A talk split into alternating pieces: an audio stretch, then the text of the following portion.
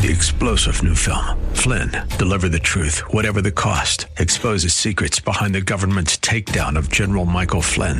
Flynn knew what the intel world had been up to. He ordered the first audit of the use of contractors. This set off alarm bells. He told the truth. He was the most dangerous person for Donald Trump to hire. They had to get rid of Flynn.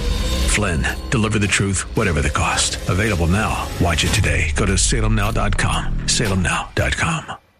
Chapters 1 through 7 of Romans gives us a clear idea of what life in the flesh looks like. By the time you hit chapter 8 of Romans, you really begin to see life in the Spirit, as we'll see next.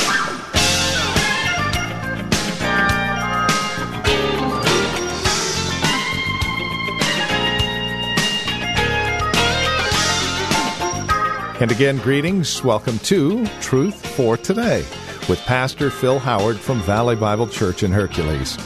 As we continue our survey of Romans, we're back in chapter 8, verses 1 through 11, as we see what life in the Spirit looks like. What life in the Spirit has been afforded to us, how and why. It's a glorious chapter, one full of victory. Join us. Here's Pastor Phil Howard with today's edition of Truth for Today. You serve sin or God, starting with your mind. So you pick over here, you're either in that category or you're here. He goes on. The mind of sinful man is death, but the mind controlled by the Spirit is life and peace. The sinful mind, the unsaved mind, is hostile to God. It's at enmity. It does not submit to God's law, nor can it do so. Those controlled by the sinful nature cannot please God.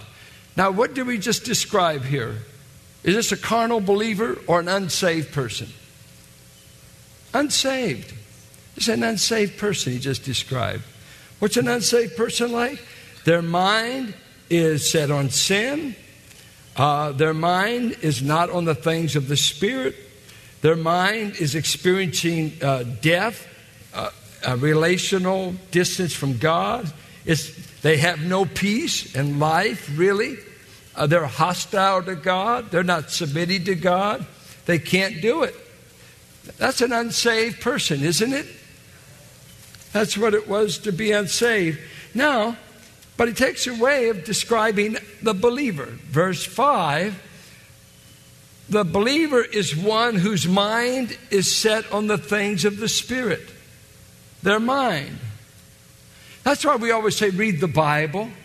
Read the Bible. Don't be just mystical. Lord, just tell me what you want. Tell me what. And I think I must get amused at people doing that. Tell me what you want. Tell me what you want. I did. You won't read it. It's like saying, honey, you never talked to me. Well, I just wrote you a 66-book Bible. Have you read the mail? God talks. This is God talking. Everything else, you've got to guess, discern, and hope they're on it. I've been in meetings where I've been put in the tribulation, out of the tribulation, after the tribulation. I've been made so many things in one service where someone had a word from God. Thank God it wasn't from him. Had a man come and prophesy over me one time that Ichabod was over my ministry and over this church. Let's see, that was 1889. Thank God it hadn't been fulfilled yet. But I told him, I said, you just missed it. You spoke in the name of God, but God doesn't pronounce Ichabod over his children. I'm just going through a trial. And you know what? If you were Isaiah, I'd be trembling right now, but you're just a mistaken, zealous young man. God never sends discouragement to a beat-up pastor. And so he wrote me a letter of apology. This is God's word. Set your mind on. I hear Philippians 4 say, you want peace with God? Pray. 4:6. But what we often forget is 4:8. Finally, my brethren, whatsoever is holy, whatsoever is pure, whatsoever is of good, set your mind on these things and you'll have peace. Your mind will determine whether you're a nervous wreck or not. And he said, great peace have they that love thy law, and nothing shall offend them. Psalms 119, 165. He said in his word that those who meditate on God's law day and night shall prosper, and they will just abound. There will be fruit. What are you meditating on? Take these words of mine and meditate on them, Joshua, day and night, and you shall have great success. And I'll see, folks, could you quote a verse? Is that on TV? No, this is in the Bible. Quote it. You can't quote what you don't know. And the greatest heyday the devil's having on God's kids is they have been too overwhelmed with the media. You got to keep up with tech. You know what everybody has said but God. You know what? When one of them, I forget the man's name, when he's dying, he said, bring me the book. And he had a huge library, and his assistant said, oh, which one? He said, there's only one, the book. Have you wore out any Bibles? Get in. The Spirit. I remember praying as a young boy. I said, oh, I'd love to be a prophet. And I told my dad. One day he said, well, you know how you sure enough can be a prophet? And I said, yeah, how? Give me the formula. He said, get full of the Word of God, because you can't make a mistake. Quote what God has said. Tell me what God said. And heaven and earth, there won't be any ifs. And so he's saying here, the Christian life and the Spirit affects my mind, where I'm setting my thoughts. So we are people who mind the things of the Spirit, and their life and peace. Now watch what he says. Verse 9. You, however, you believers, you aren't condemned. You are not controlled by the sinful nature, but by the Spirit. My, I wonder how he can make such sweeping, conclusive, categorical statements. Do you think he reflected God's view? You, however, who's you? The folks back in 8:1, right? You, however, are controlled not by the sinful nature, but by the Spirit. And what we like to do is say, well, certain kinds of you are controlled by the Spirit. Who is the you? I can't hear you. Those in Christ, for sure. He's talking to believers, right? He's not giving a bunch of... You are controlled not by, but by the Spirit. You mean if I meet a Christian of a different label, he can be controlled by the Spirit and not have all my views? Yeah. If he's in Christ. I find out people in Christ, no matter what label you give them, act about the same. Have you found that out? If the Spirit of God lives in you. Now, if anyone does not have the Spirit, now watch this. He calls it the Spirit of God in 9. And the Spirit of Christ in the rest of the verse. What is he? Is he Holy Spirit, Spirit of God, or Spirit of Christ? What is he? Well, there's a little deal in the cases of Greek. And one is genitive and one is ablative. And when it's genitive, they usually translate it of. But when it's ablative as to source, it's from.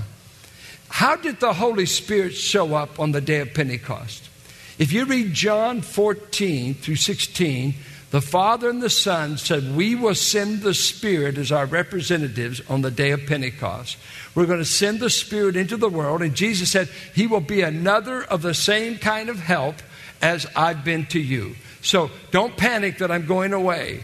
And so both the Father and the Son sent the Spirit. So here you could say, if you have the Spirit from God and the Spirit from Christ, if you don't have that Spirit that he gifted to his church, you don't even belong to Christ. So to have possession of the Spirit in you is the ID mark of all who are truly saved, right?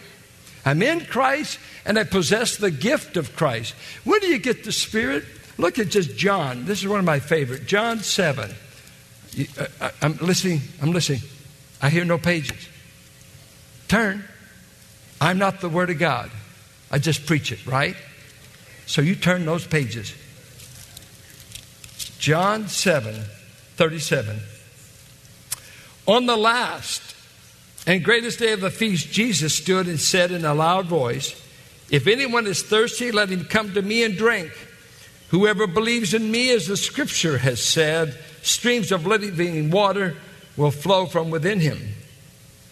By this he meant the Spirit, whom those who believed in him were later to receive. These guys didn't even have the Spirit. He's talking to his disciples. Up to that time, the Spirit had not been given, since Jesus had not yet been glorified. Let me ask you this. Has Christ been glorified? Has he sent the Spirit? Who gets it? The believers. That the moment you believe, that those who are yet to believe will get the Spirit that I send. So he's assuming if you're believers, the Spirit lives in you.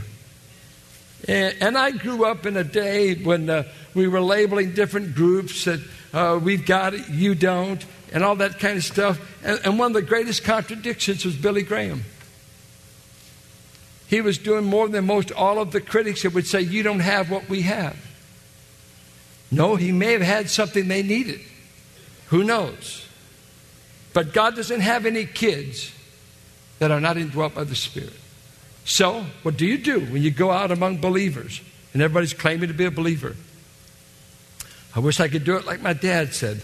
When I said I was going to be a preacher, he said, well, you're going to meet a lot of strange folks, son. I said, oh, what a name for Christians. Well, there's a lot. There's all kinds of animals on the ark. Woo. A lot. And if it wasn't for the storm on the outside, you couldn't stand the stench on the inside. Sometimes you wish those who were with us were in the opposite camp. You know what I mean? That they were at least riding on a log outside the ark. And so he said, let me tell you. And he did this. He said, you're going to be around this kind, that kind. He's giving me all this fatherly advice. And he had a way. He just took me by the hand and he gripped me. And he looked me right in the eye. And he said, now what you do when you meet someone. Now this sounds so mystical and corny to you. Don't know him, but don't dare say a thing or hit you. Is that he just took that hand and he looked me in the face. And in his way, he says, what you search for when you meet them is search for the Spirit of Jesus in them. And if you find the Spirit of Jesus in them, you found kinfolks.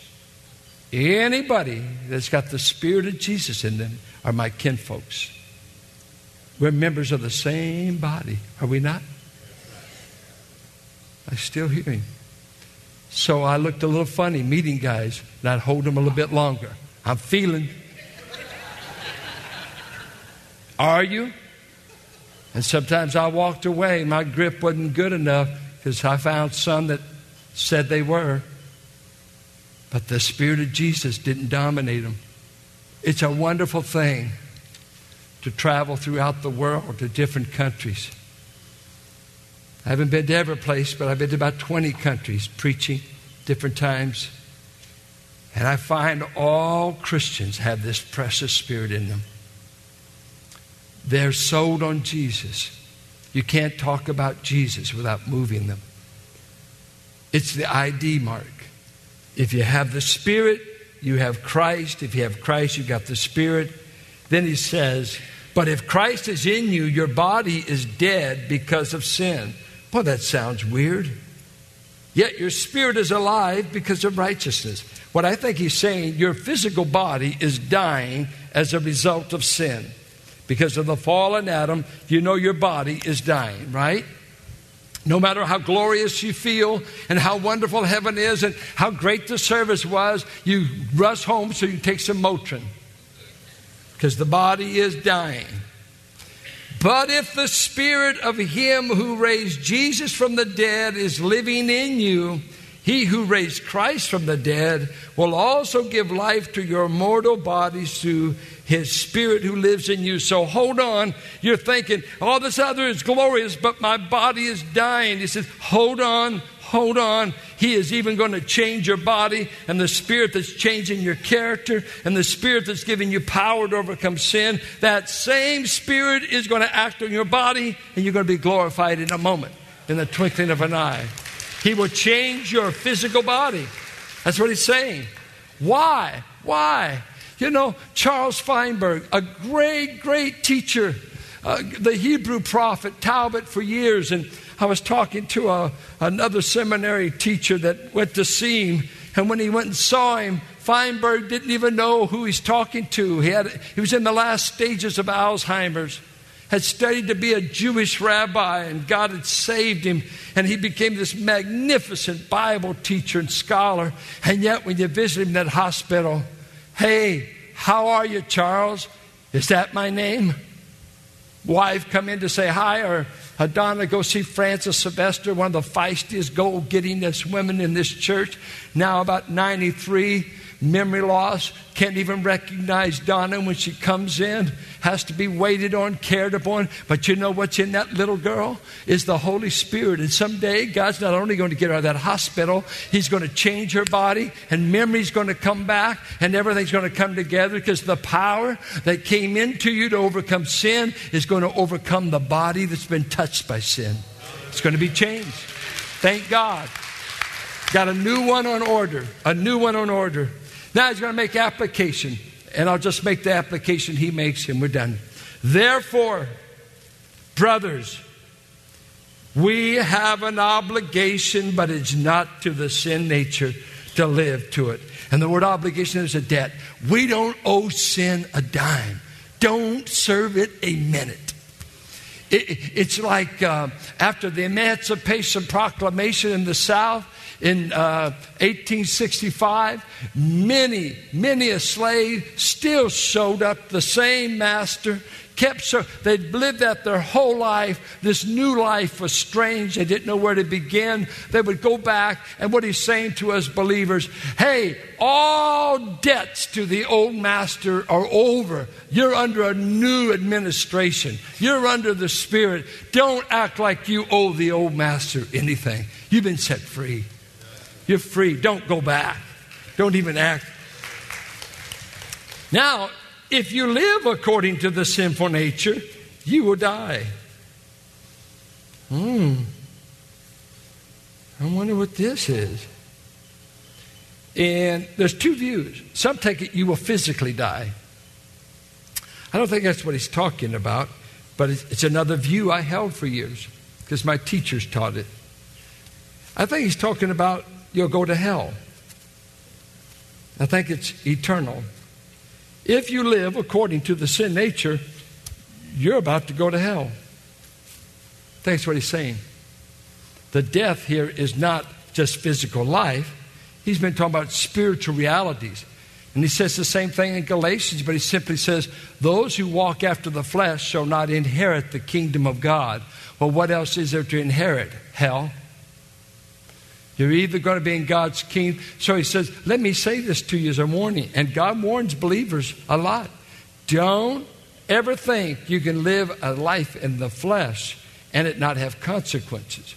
And he's making a grand summary here. The reason we're not obligated to the sin nature, those who serve in this, the wages of sin is death. Not just physical death, but eternal. Now let me try to deal with the tension. There's two camps about this, therefore. We call them Arminians, Jacob Arminius, and the Remonstrants at the Council of Dort. And you've got a group that's called Calvin, and so it's known as Calvinism. Let me give you the two views, and then I'll try to give you the right view. The Arminian view says, this is a warning to the believer that if you ever yield to sin, however long, you can ultimately lose it and go to hell. That would be their view. So don't ever go back, because if you do, you terminate salvation and you experience eternal separation from God. That's one view. The other view would be, since we think believers are saved forever, unless God can be talked out of what He chose, and He chose you already knowing everything you do wrong, and so maybe He didn't have enough information to make a good choice, and He stuck with you. They would say, believers may sin, believers may lapse, but God will do something for them in Christ and giving them a new birth, a new nature, and with the indwelling of the Spirit that will keep them from ever abandoning and going to a lifestyle of sin. So they may sin. We all do sin. David did. You do. But it doesn't mean you go back, that you lapse into what would be known as total apostasy, that you're back to the flesh. Now, as a pastor, that's tough. Because there's some people I've pastored that I thought were born again in 1970 that today, please don't ask me to do their funeral. Because I don't know where they're going. They're out of church. They've gone back to the old country. So the question is, did they backslide or did they never have it? Well, I have a view that they never had it. But if you feel better thinking they lost it, help yourself. But it seems inconsistent with everything Paul has said about salvation and what he will do at the end of this chapter. What does he say at the end of the chapter? Nothing is going to be able to separate the one that God chose, the one Christ intercedes for, the one God called, the one God predestined. And he says over there in verse 29, whom he predestined, he's already glorified. So in God's mind, you've already landed. Your body just hasn't caught up. So it doesn't seem to me like it would be saying you lose it. But it's just a flat statement. Don't even consider the old life. Don't even consider a life in the realm of sin because it's costly. It's an eternal payment. We don't even want to dabble in that area. Stay clear of it. Then he says something that's astounding again. There's so many views in these verses. Listen to this. But if by the Spirit you put to death the misdeeds of the body, you will live. Isn't that interesting? I thought we died with Christ. Did Romans 6 say you die with Christ? Yes, say yes. You don't know, but yeah, it did. Now he's telling me to put to death the deeds of the body. Well, if you did it, why do I need to do it? This is the amazing thing about the Christian life. Pastor Rollins often uses the term a divine cooperative. There's one view that just says that now that I got the Holy Spirit, I just let go and let God. And God's going to take care of it. And so you're more passive in it, and the Spirit just does it. There's another view that makes you either legalistic or moralistic. I'll keep all these rules, and I'll handle the deeds of the body. No, it's this way. I'm holding you accountable for the way you put your body out to be used. And when you come to a seductive temptation to whether anger, lust, whatever, when I come to it, now, instead of just me being there facing the temptation to myself, am I ever again alone now that I'm saved? Or do I have inside help? I've got inside help. And what you don't want to do is to, if you could, I guess, pull the plug on the help. That's the miracle of power tools. From a saw to a power saw. Big difference. So he says, when you face a misdeed of the body, and it's coming at you in the form of idolatry, drunkenness, and that list of Galatians 5, you now have this divine power in you and person, the Holy Spirit, and you as a team put to death that deed. You say no to it. I'm not available. No to temptation. And you say, I'm experiencing a power in temptation I never had before. You're absolutely right. But it's a divine Spirit cooperative. You just say, Holy Spirit, I need help. I need help. You see, the Christian life isn't hard. It's impossible. To live like a Christian is impossible. You cannot live like a Christian unless the Holy Spirit invades your life. That brings us to the end of our time today here on Truth for Today with Pastor Phil Howard as we have been working our way through Romans. As we conclude our time together today, we would invite you to contact us if you have questions, comments about the broadcast. Maybe you have a question about your own walk and relationship with the Lord or a prayer request. We'd love to hear from you. Please get in touch with us today. No, we have a couple of ways to do so. The easiest might be simply visiting our website, truthfortodayradio.org. You can drop us an email. We have other means of contact that you'll find there at truthfortodayradio.org. We also have a lot of resource materials available for your growth and relationship with Christ. Our design and desire is to see that you grow in Christ, grow according to His knowledge and grace. Any way we can help, well, that's why we're here. So stop by truthfortodayradio.org or simply give us a call, 855-833-9864. Again, you can reach us at 855-833-9864. Please bear in mind as you contact us that this is a listener-supported ministry. As you link arms with us financially, we're able to continue the ministry here on this radio station. Prayerfully consider how you might get involved in the ministry of Truth for Today, won't you? 855-833-9864 or write to us. Our address is 1511 M. Sycamore Avenue, Suite 278, Hercules, California. The zip code is 94547. And that website, once again, truthfortodayradio.org. It is a pleasure spending time with you in God's Word. We trust we'll see you next time we get together for another broadcast of Truth for Today with Pastor Phil Howard. Blessed be the name of the Lord.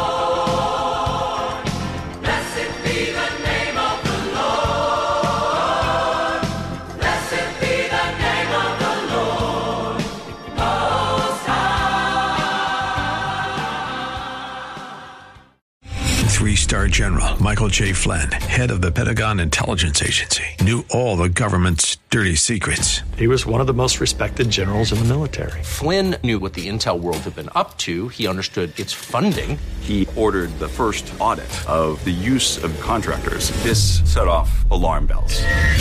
The explosive new documentary, Flynn, Deliver the Truth, Whatever the Cost, and covers the facts behind this scandal. Flynn told the truth. He was the most dangerous person for Donald Trump to hire. I find out the worst enemy that I'm going to face in my life is right here in America. They took my assessment and they wanted me to change it. And I was like, I'm not changing it. They had to get rid of Flynn.